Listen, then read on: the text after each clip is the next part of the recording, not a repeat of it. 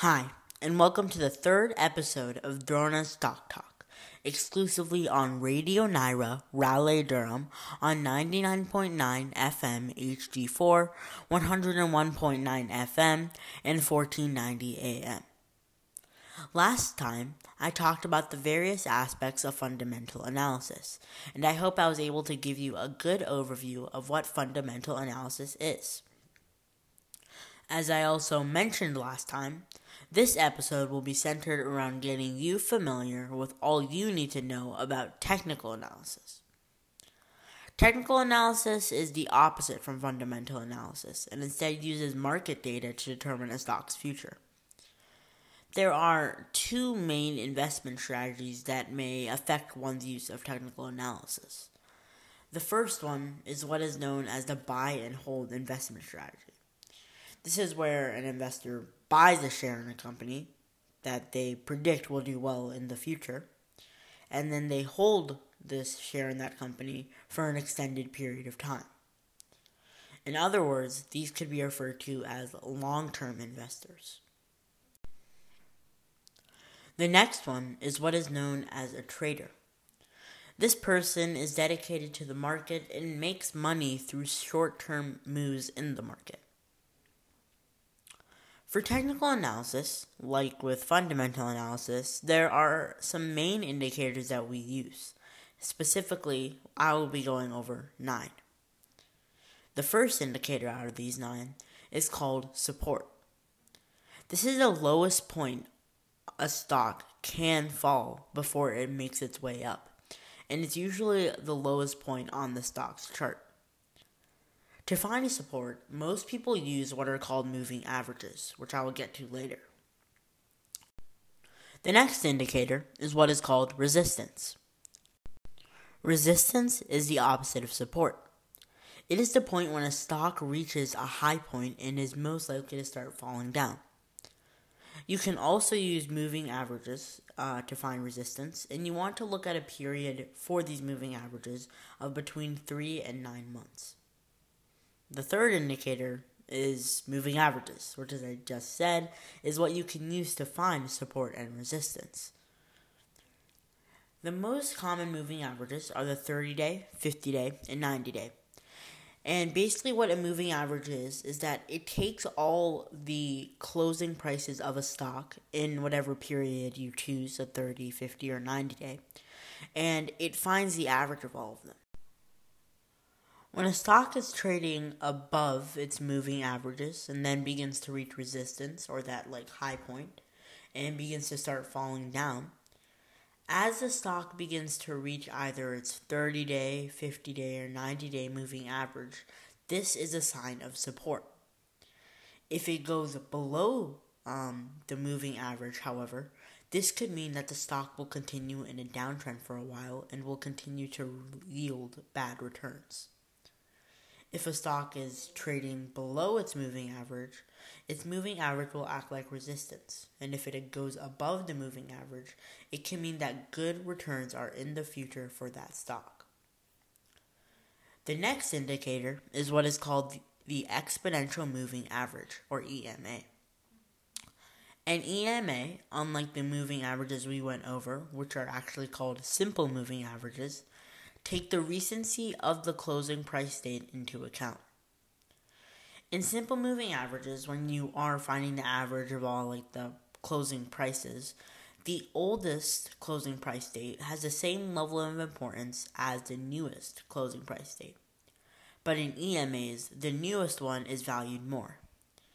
This is because of the notion that you can better understand the stock's future the more recent the data. The next indicator is what is called the moving average convergence divergence, or MACD. This indicator is what is called an oscillator and has two lines and basically shows whether or not a stock is overbought or oversold. Out of the MACD's two lines, one is called the MACD line and the other is called the support line there are two main things that you kind of need to know about these two lines and when they go away from each other and when they cross.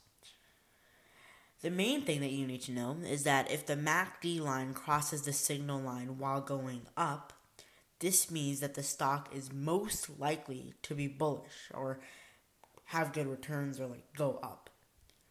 But if the MACD line moves under the signal line, this is a sign for bearish or bad returns. The sixth indicator is what is called the RSI, which stands for Relative Strength Index. This indicator is also an oscillator uh, used to show if a stock is overbought or oversold, and the RSI is on a scale from 0 to 100.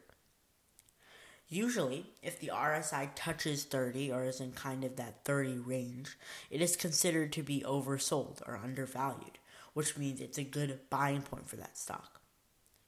If the RSI is in the 70 range or even above 70, the stock is considered to be overbought or overvalued, and it is a good selling point.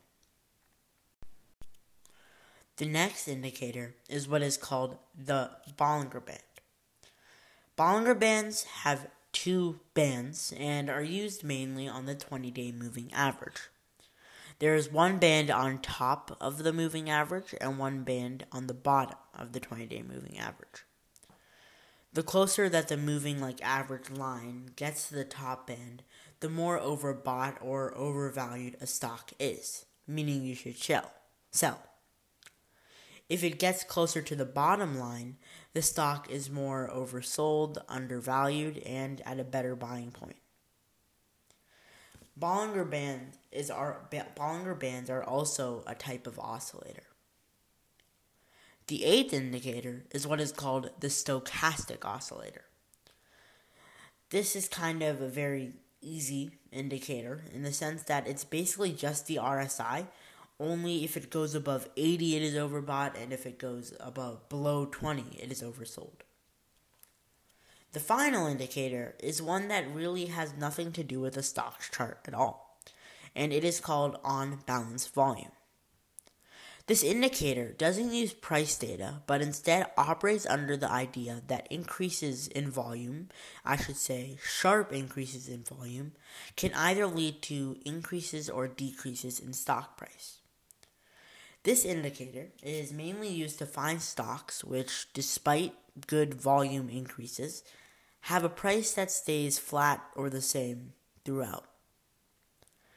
The theory behind it is that the longer their volume increases and their stock doesn't move, the more likely the stock is going to suddenly go up or go down. What we can see from all these different indicators is that there are clear signs with them to determine the future of a stock. As you already may be able to tell, if you learn about technical analysis in depth, it is very easy to use it and profit from it. That is it for technical analysis, and I hope I was able to give you a good list of options for you to choose from in terms of the indicators you can use for technical analysis. Thanks for listening to Drona Stock Talk, and tune in every Saturday at 2 p.m. to further your knowledge of our financial market. If you want to share this show or hear it again, it is available on RadioNyra.com. Thank you.